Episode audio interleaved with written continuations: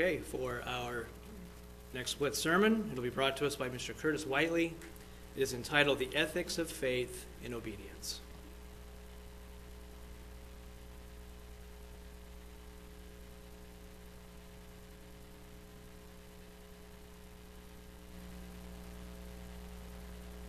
Well, good afternoon. There we go. I have some enthusiasm there. I tell you what, I was just thinking back a few minutes ago about how, you know, I don't really usually give the second message.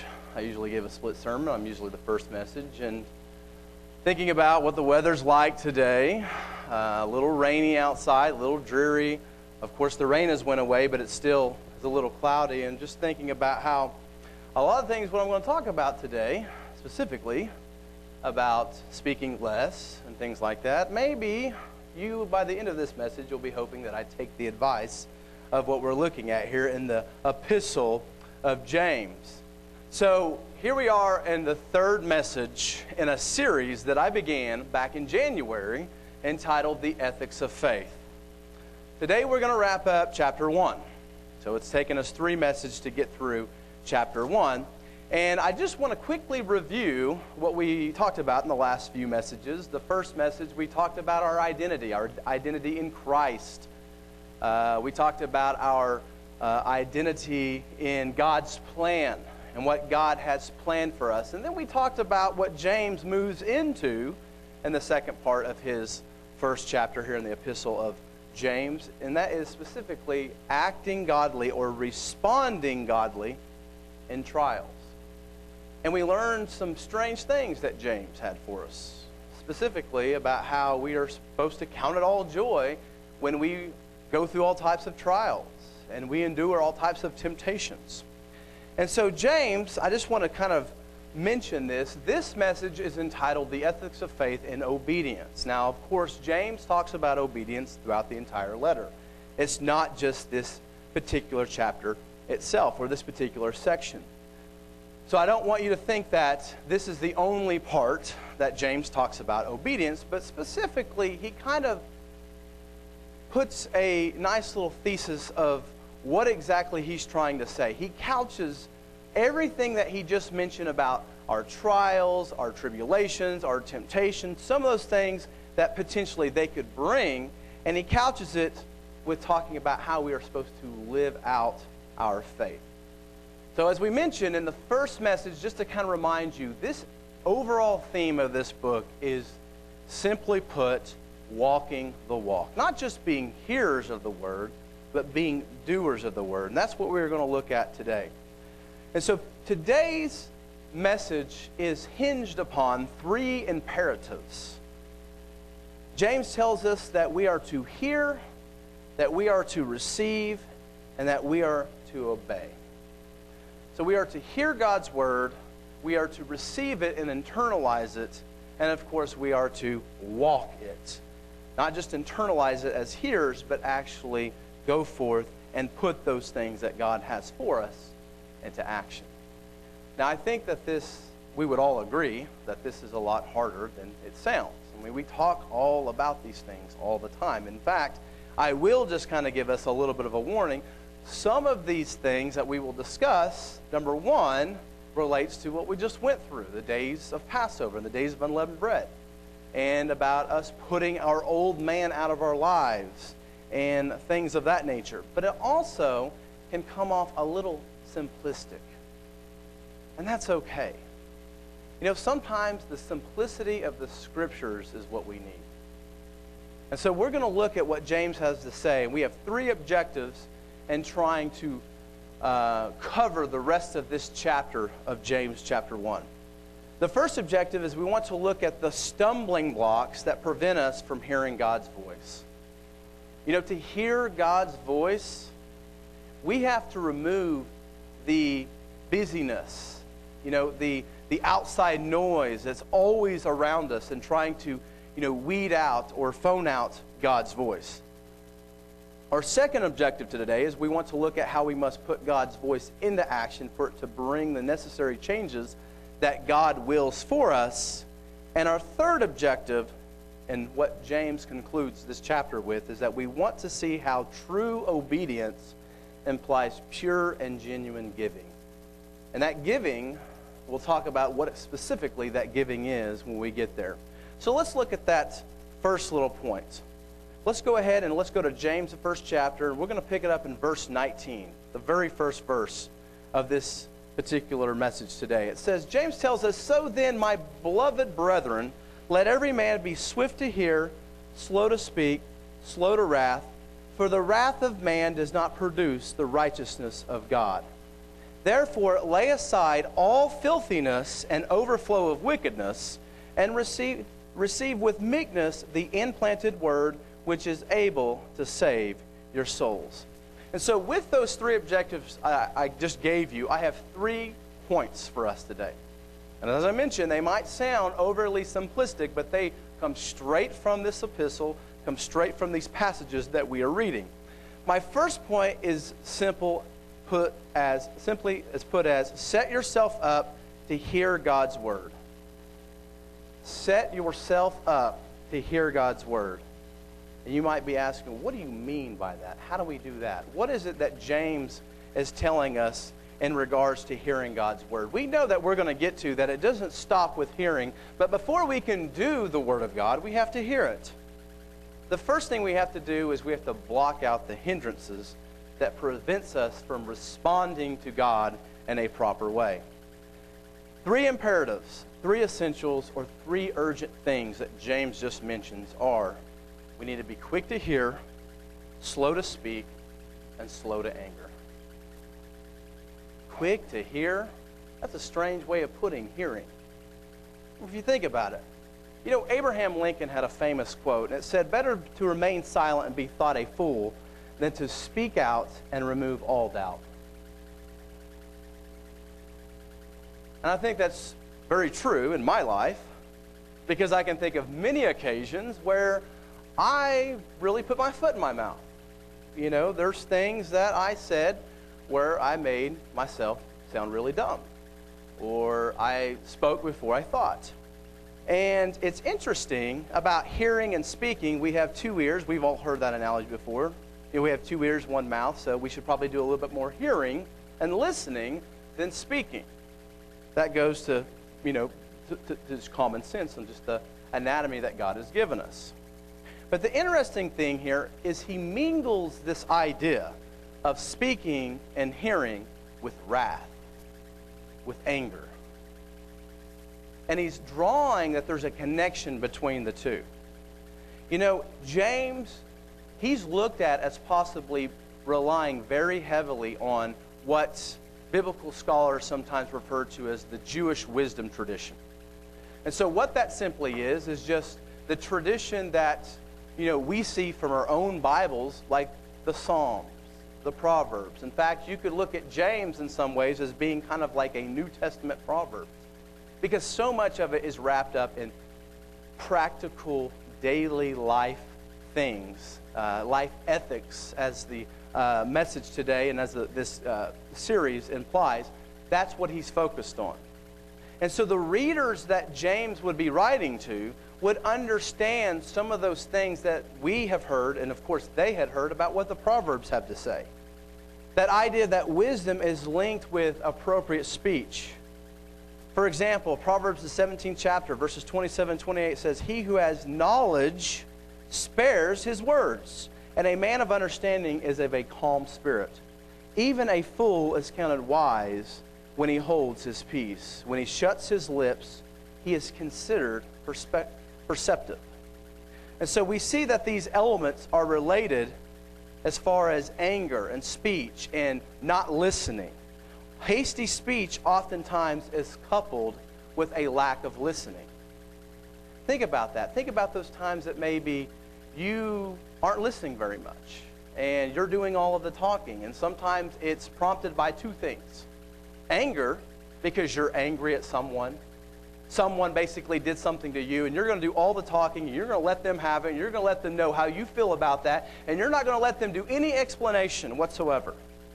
And any time that they maybe have a comeback, all you're doing in your mind is just thinking about what you're getting ready to say in the next sentence. Anybody ever been in that situation? where really the entire time that someone's talking to you, you're not listening at all. You're just thinking about your comeback. And then your comeback might not even be related or appropriate to what the person just said to you. The second thing that sometimes hasty speech and a lack of listening can be is arrogance. What are you going to tell me? What do you know that you could offer me? I'm the one here that is the wise one. I should be the speaker here. I should be the one telling you what you need to know, not you telling me what I need to know. Arrogance sometimes can lead to us not listening to somebody because we assume they could never give us any wisdom or tell us something that would be of any value to us. So we see this all throughout the Proverbs. You know, often when people are angry, they refuse to listen, as we just mentioned, or, of course, tempted or prompted or, you know, because of the situation, they do all the talking. And you know, sometimes when anger is involved in that hasty speech, it's also included with explicitives. Anger will produce in us things that are not of what we think our character really is, even as Christians. It results in us maybe not just talking, but yelling. It's accompanied with outbursts of words that are sometimes colorful, adverbial, and objective. And oftentimes, if we look at violence, we can see that anger is also at the root of violence. Now, the interesting thing that this is accompanied with the idea of the tongue. Think about the tongue. How do we speak? We speak with our mouth. We speak with our tongue. Think about the small body part a tongue is. We've heard this analogy before. Small but very, very powerful. Big ships are driven by strong winds, but they are directed by small rudders. Essentially, what we see is that the tongue, although it is a small body part, can have an extremely large effect. You know, it's interesting that in today's society, the tongue is now not just limited to face-to-face conversation, but because of social media, because of the internet, the tongue can now basically speak as fast as a click of a button. And we see this so often. In fact, today, one of the big problems of social media and the internet among youth is bullying. Digital media has become an issue among adolescents and even elementary and middle school age kids because of bullying. How easy it is to be behind a computer screen and to say things negative, to put people down, to cut people. And I'm talking metaphorically, behind a computer screen. The internet and social media, although it can be great and has wonderful things, but just think of the implications it has for us and how easy it is to get entangled with all of the different outbursts that the tongue can bring, even behind a computer screen. Another example of something small, we know that in 1988, well, you might not know this, but the Yellowstone National Park had a wildfire that basically burned up 800,000 acres. And that wildfire, what was it started by? Just a flick of a spark. Just a small little bitty fire. A quick flicker resulted in this. And so there's different areas in our life that we can think of that we need to work on our speech, but it really starts with, of course, realizing what's causing these problems, and oftentimes it can be arrogance as well as anger. You know, there's this old adage most of us grew up with, that sticks and stones can break my bones, but words can never hurt me. That is not a true saying in the biblical account at all. That's not a true saying in the psychological world at all either. There's this story, maybe many of you guys have heard this before, and it's probably a fake story. It was probably made up, but it's an interesting analogy. And I don't know where I saw it. I probably saw it somewhere on one of these social media outlets that I was speaking of. But the story is about this young boy and his father. And this young boy would lash out and become angry and say really nasty things to his dad or to his mom or to his sister or another sibling or a friend. And one day, his dad says, I tell you what, every time you say something ugly, I want you to go outside and I want you to take a nail and I want you to nail a nail into that post outside in the backyard. And so after so many days and weeks and months and even a few years, he started having less and less and less and less nails that he was drilling into this post in the backyard. Until finally he went a complete month without having to drill or hammer in a nail into a post in that backyard. At that point, his dad had him go out there and he said, now I want you to go and I want you to take every single one of those nails out of this post. And so he goes out there and he takes every single one of those nails out of this post. And his father looked at him and said, see, what did you just do? You took the nails out of the post, but look what it had left. Even though you have quit saying these negative things, even though that you have now removed these negative, vicious, vulgar, anger-ridden comments from this post, look at the scars that has left in this post that can never be undone.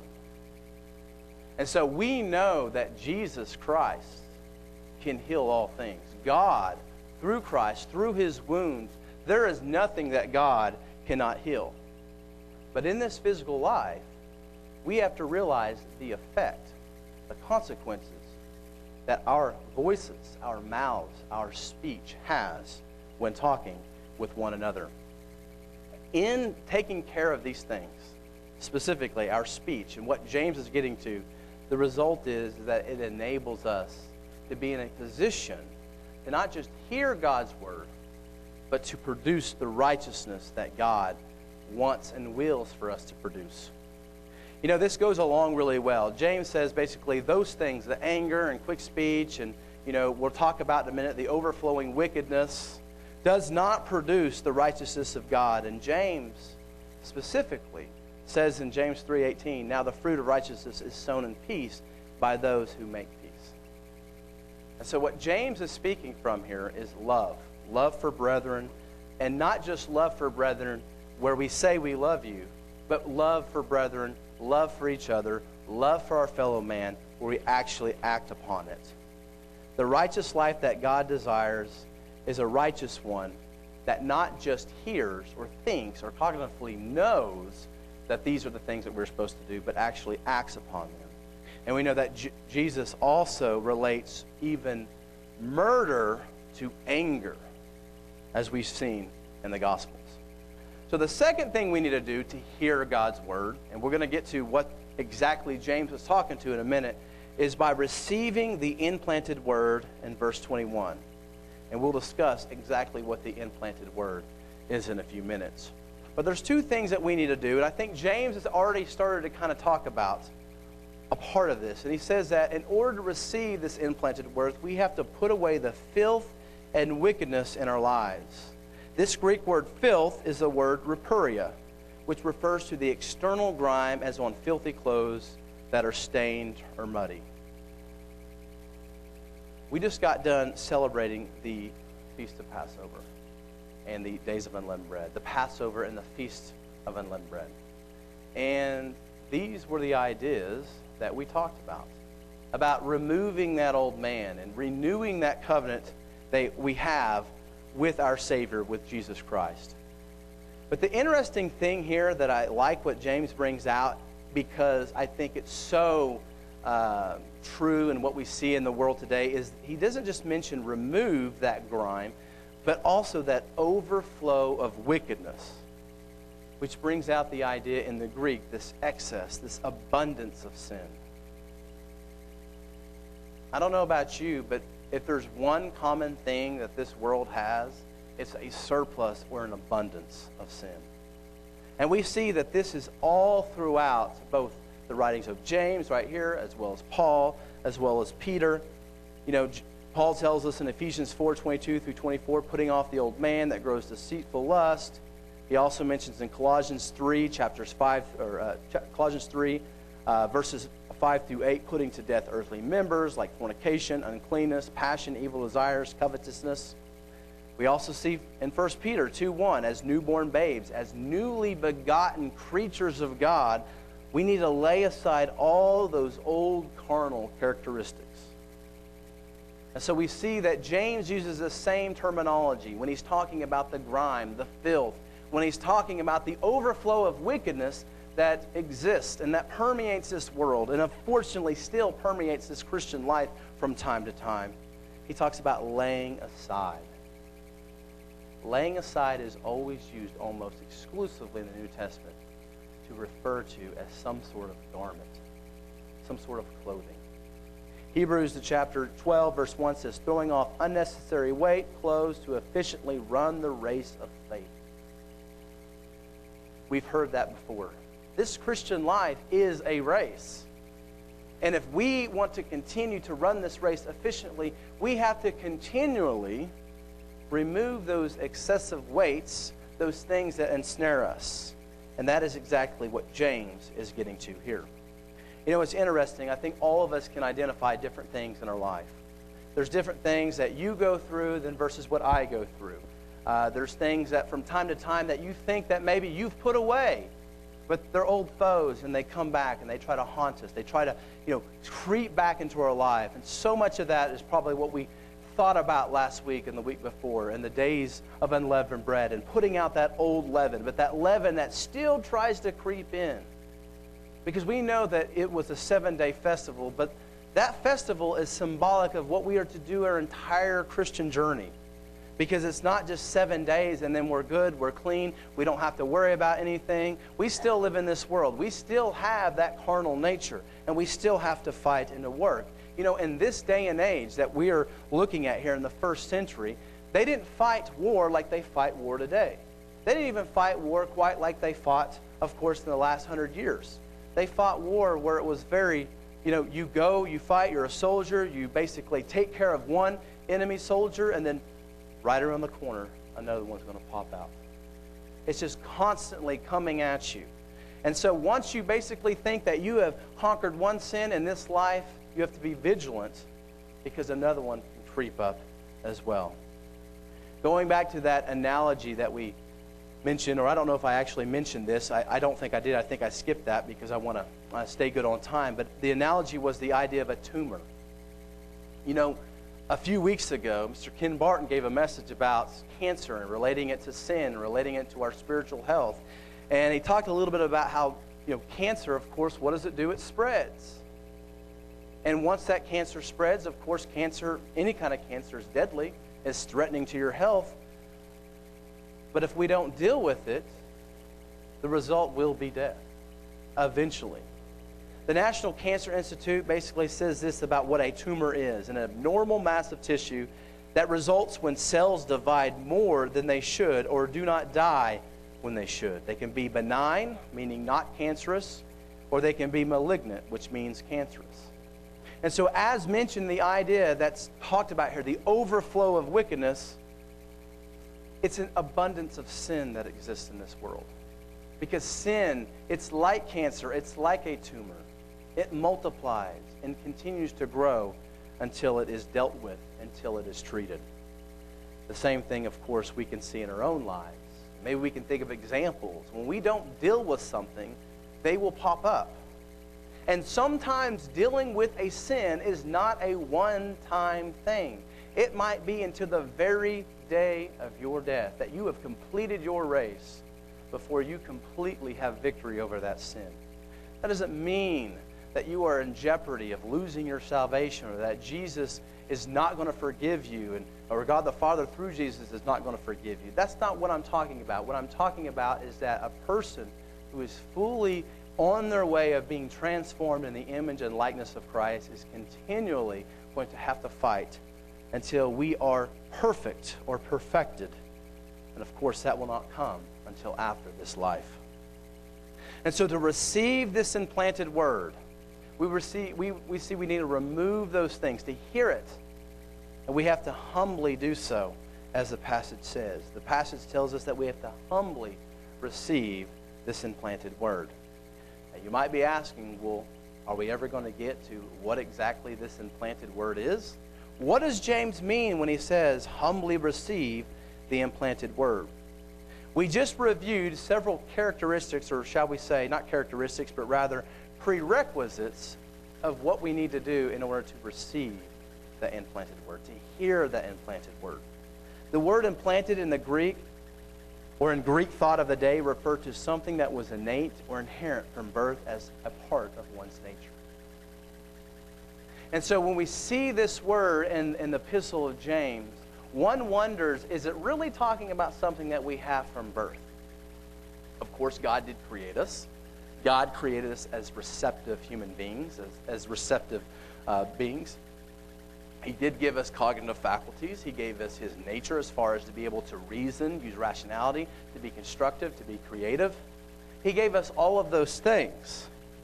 But more likely, because scholars have pored over this word for years trying to make sense of it, in the context and in the textual structure that we have here in James, the most likely analogy or likening of what James is referring to is the gospel message, which has taken up residence in the believer. It's not something that we just innately have, but rather it's something that God has placed within us, not something of ourselves.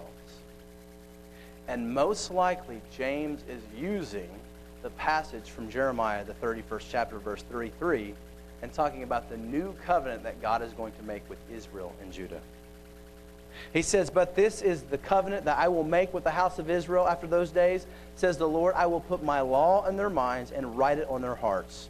And I will be their God, and they shall be my people." James is exhorting us to, instead of keeping that filthy grime, those filthy clothes, that evil desire that we have in this life, to put that away and receive what God has given us, which is a blessing.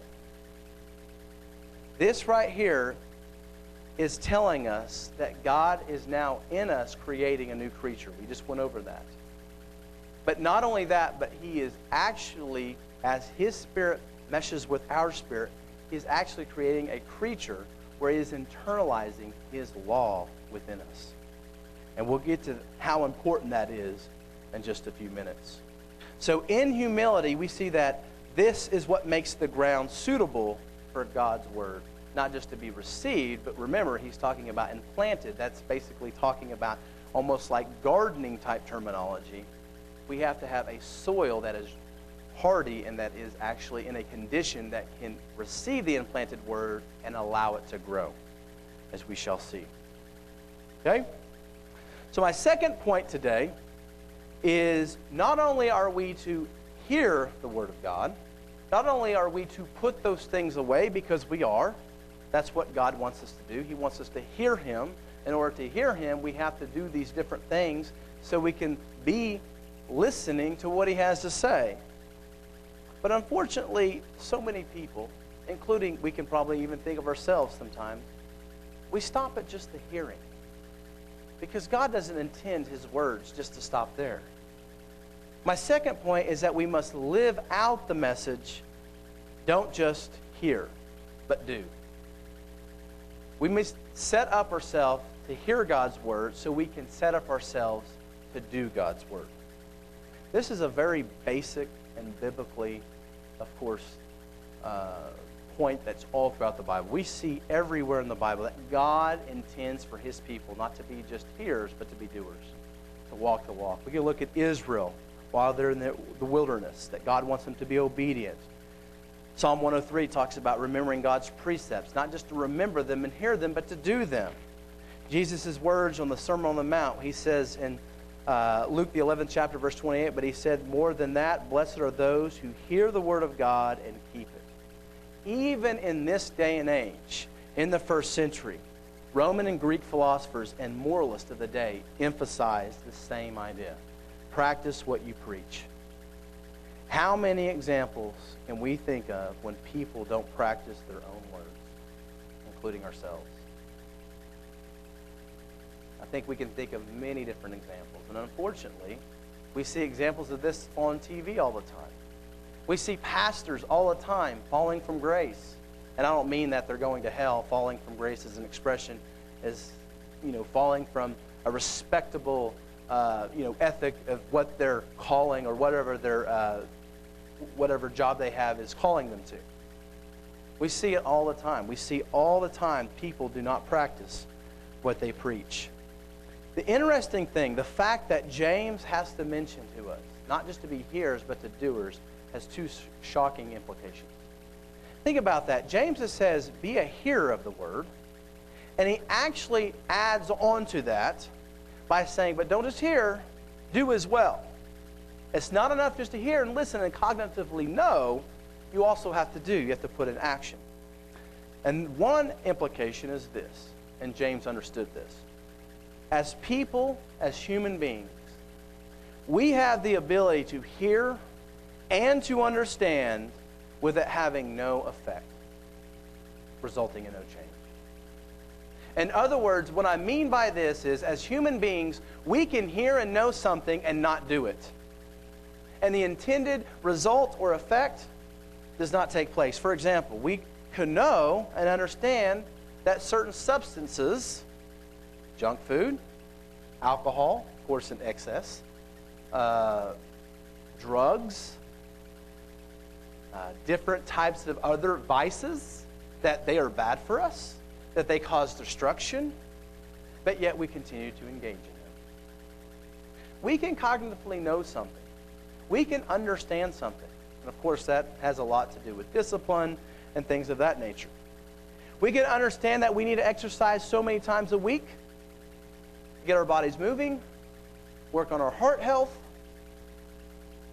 but we still don't. We can understand that we need to get a certain number of hours of sleep every night, but we don't. We can understand that we need to do, put into action, practice many things that we don't do.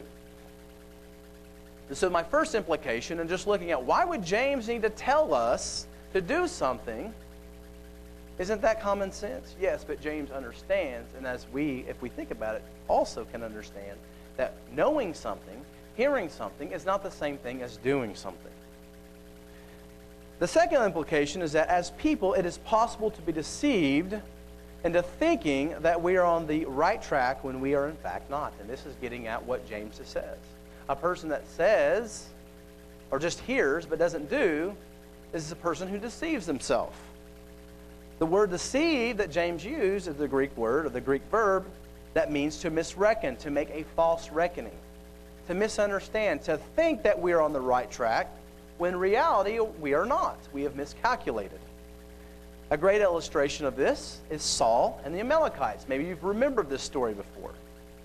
Saul was told to destroy everything among the Amalekites. Everything. Man, woman, child, infant, ox, sheep, camel, and donkey alike.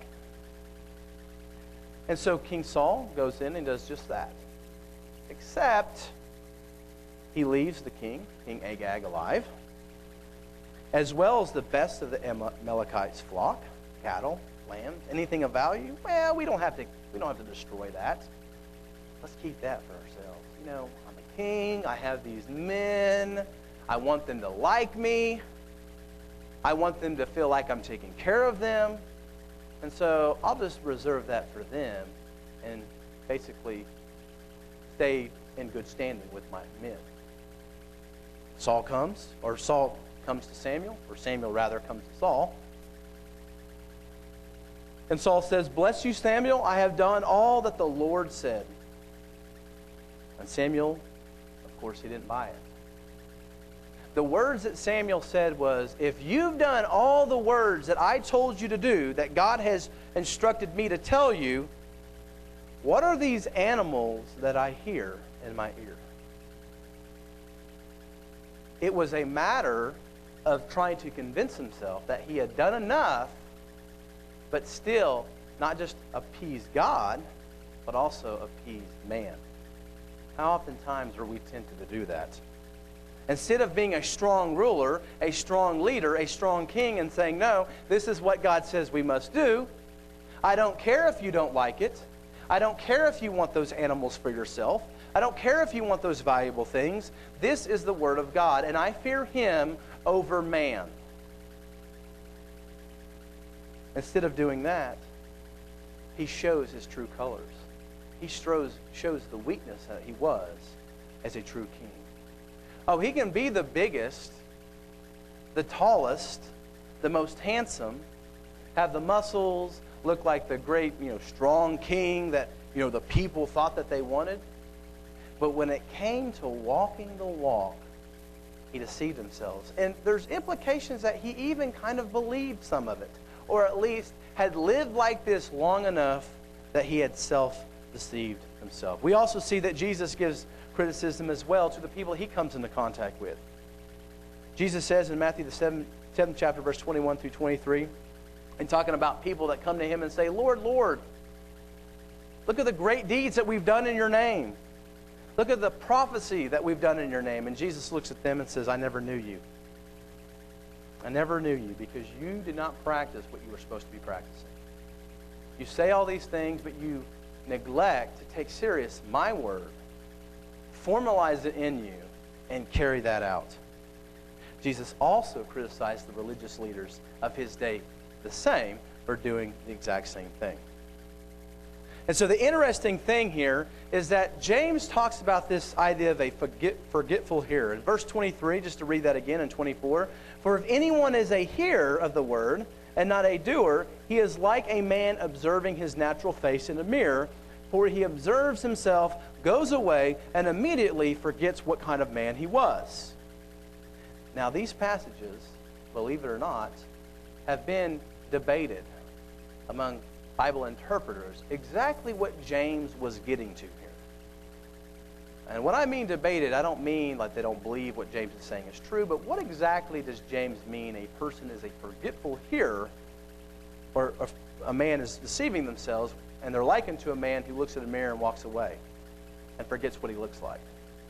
You see, mirrors in the first century, and we actually see a little allusion to this in 1 Corinthians 13:12, when Paul says that we see through a mirror darkly. We know that mirrors in the ancient world were often made of polished bronze. And so they're not going to be as good as what we have today in our own 21st setting. And so the interesting thing about this is that when we see this word that James says, like a man observing his face in the mirror, it's not just a glance. James isn't saying that a man who just hears and doesn't do is like a man who glances at the mirror real quick and walks away and forgets what he looks like. James is saying that a man who just hears and does not do is like a man who very intently, very carefully looks at himself and intensely studies every little characteristic of himself in that mirror. Now, all of us use mirrors on a daily basis, or most of us do. I can't say all of us because some of us might not. Some of you guys might think you don't look like you do, Mr. Whiteley. But anyways, that's what I tell my students sometimes. We use mirrors on a daily basis. They are often probably, I don't know if there's a list of things that we could probably take for granted, but as far as different devices that we really use in many different areas of our life, it's probably one of the most taken for granted things or devices that we have. We use mirrors to get ourselves ready, to shave. We use mirrors to fix our hair. Just a little while ago, I used it to make sure that my tie was straight. We use mirrors in our vehicle to make sure that we, someone's not to the right lane or to the left lane. If we're going to change lanes, to look in our rearview mirror to see what's going on behind us. We use mirrors in all different areas of our life. But what do we use them for? We use them to somehow guide or correct something that's not right. Our hair is not in the right position, we use a mirror to help fix that. If we see something that's on our shirt that's crooked, we use that to fix it. Mirrors are intended, or we intend to use mirrors to lead us to action. And so what James is saying is possibly that a man who just hears the word of God and does not do is a person who is looking at the mirror, giving himself a self-appraisal and not doing anything about anything that that person might see that's amiss, that's wrong. And the interesting thing about this is that this might have come off as ludicrous to James's hearers. They might have been saying, "Who would do that? Nobody would do that. Who would be so negligent? Who would be so absolutely, non-caring that they would not fix things that they see in the mirror that is obviously amiss or not right. And that the analogy that James is giving is that just as that's ludicrous, a person not fixing obvious problems that they see is just as ludicrous for a person to hear the word of God and not put it into action. Then James uses this other analogy. He talks about another type of mirror, in particular what's called the perfect law of liberty. In verse 25 it says, but he, after he's talking about the man who looks in a mirror, studies himself, walks away, completely forgets what he looks like. It says, verse 25, but he who looks into the perfect law of liberty and continues in it and is not a forgetful hearer, but a doer of the work, this one will be blessed in what he does. Again, the word translated as look in the Greek denotes a careful observation. The NIV says looks intently. The NLT, look carefully. Blomberg and Camel, who wrote a commentary on the book of James, says that this idea, this Greek word, has the idea of a person stooping down and looking closely at something, much like a child might look at a bug on the ground.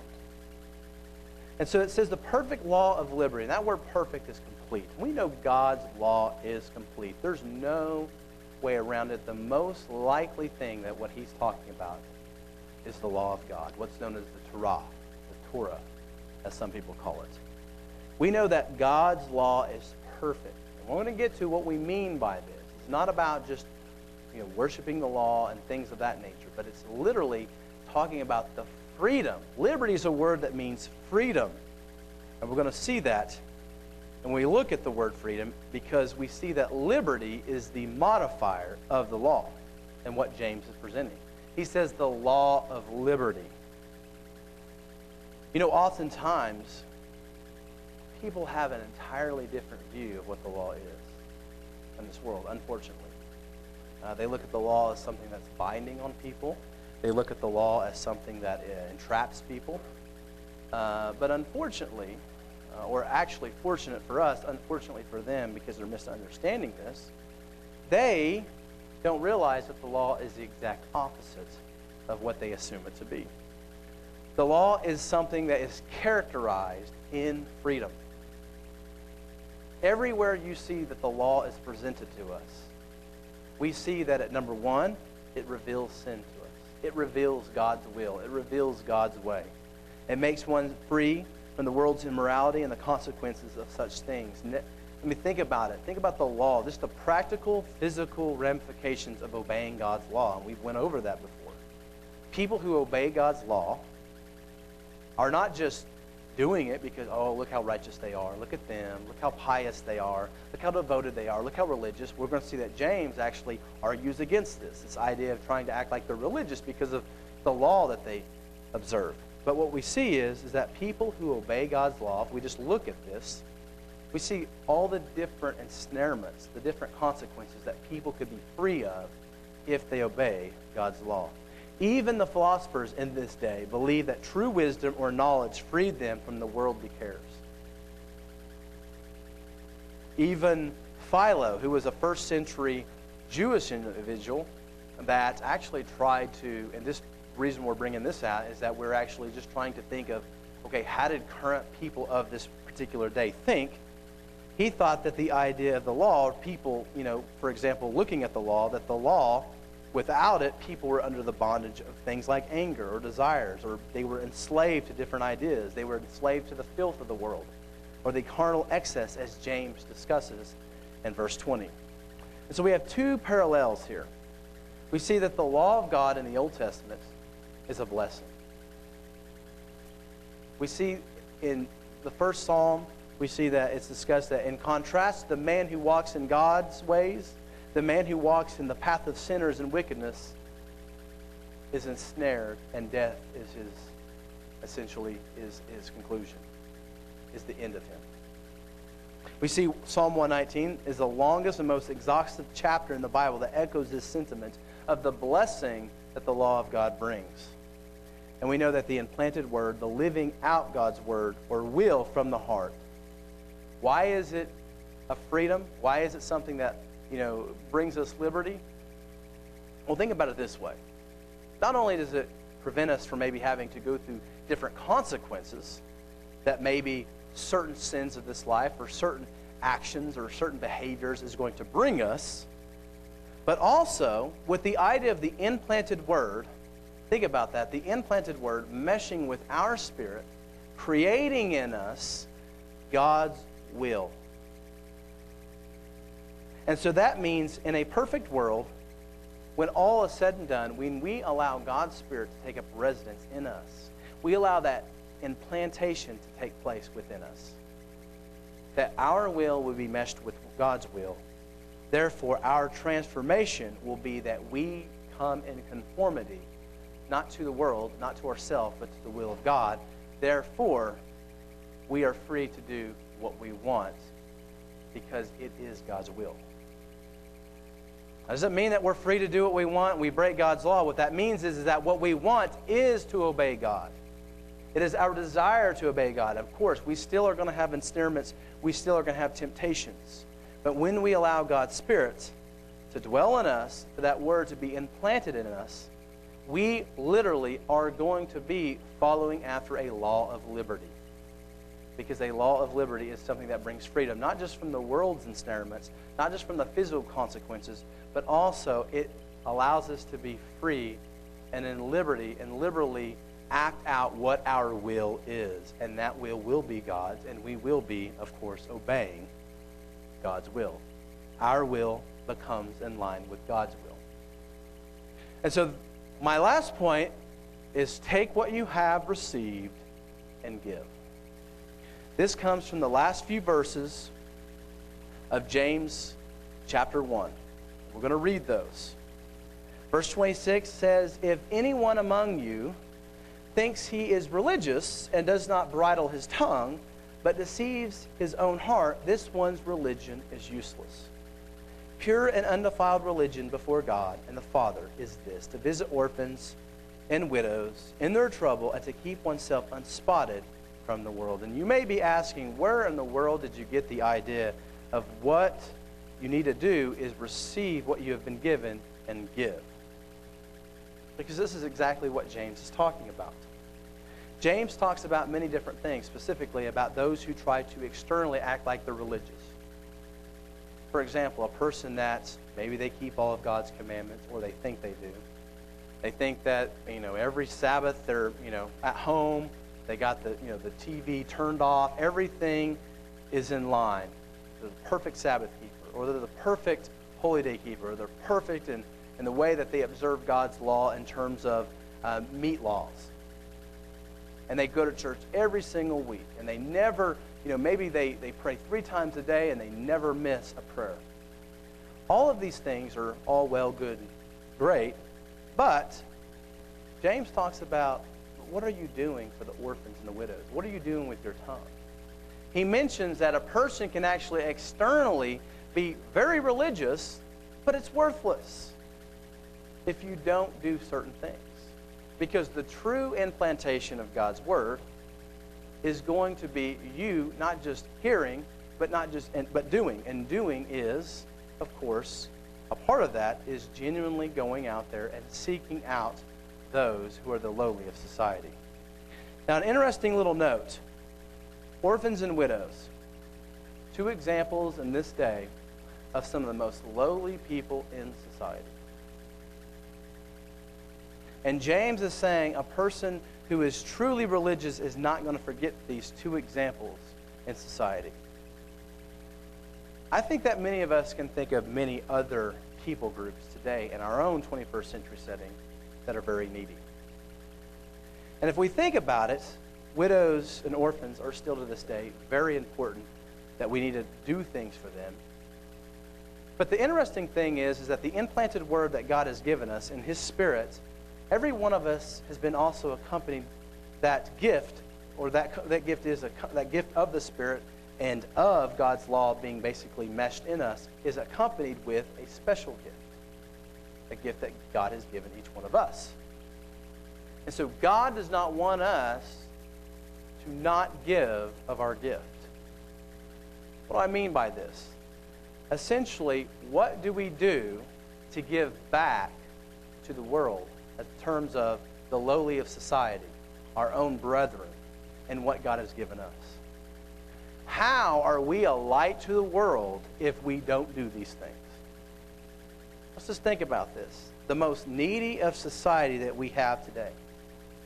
Of course, orphans as well as the widows are still needy today and still the lowly today. But there's many other people groups as well that we can think of. Taking care of the needy is one of the most emphasized themes in the entire Old Testament law. It was a very important part of God's word, was taking care of those among you who are in need. Why? Because that right there is the quintessential DNA characteristic of God. Who are we? We're individuals in need, every single one of us. And God reached out to me and you because we were in need to save us. It is in the DNA and in the complete characteristic of God to always be looking out for individuals in need. And He wants that characteristic in us. There's so many people, unfortunately, that say that they work in the name of Christ but refuse to help people because maybe that person doesn't go with their political position, or maybe that person doesn't line up with them theologically. They almost act like Gentiles in what Jesus talks about how those who are Gentiles among you only take care of those who basically love them and say good things about them. Of course, I'm paraphrasing. So James is telling us right here, in a way, that those of us that have received the implanted word, we don't need to neglect those who are lowly in our society. Can we really convince people of the love of Christ when we refuse to demonstrate it? Can we really convince people that the love of Christ is something real, that the love of Christ is something transformative, when we refuse to act like it towards our fellow man? Not just brethren, not just those ones that we associate with, but the lowly of society and the people that are weird out there or annoying out there, the ones that we have maybe a hard time associating with because they make us uncomfortable. And so with this message, I want us to remember that we need to hear God's word. We need to remove those hindrances that allows us to hear God's word, but we also need to put God's word into action. And by putting God's word into action, a part of that is also putting our gift into action. And to having a heart after God that's more than just being obedient in ritual and religion and following God's law, but has a love for the needy of society, that has a soft heart for the lowly among us, that has a somewhat of a social justice characteristic to them, of course, in a biblical way and a godly way.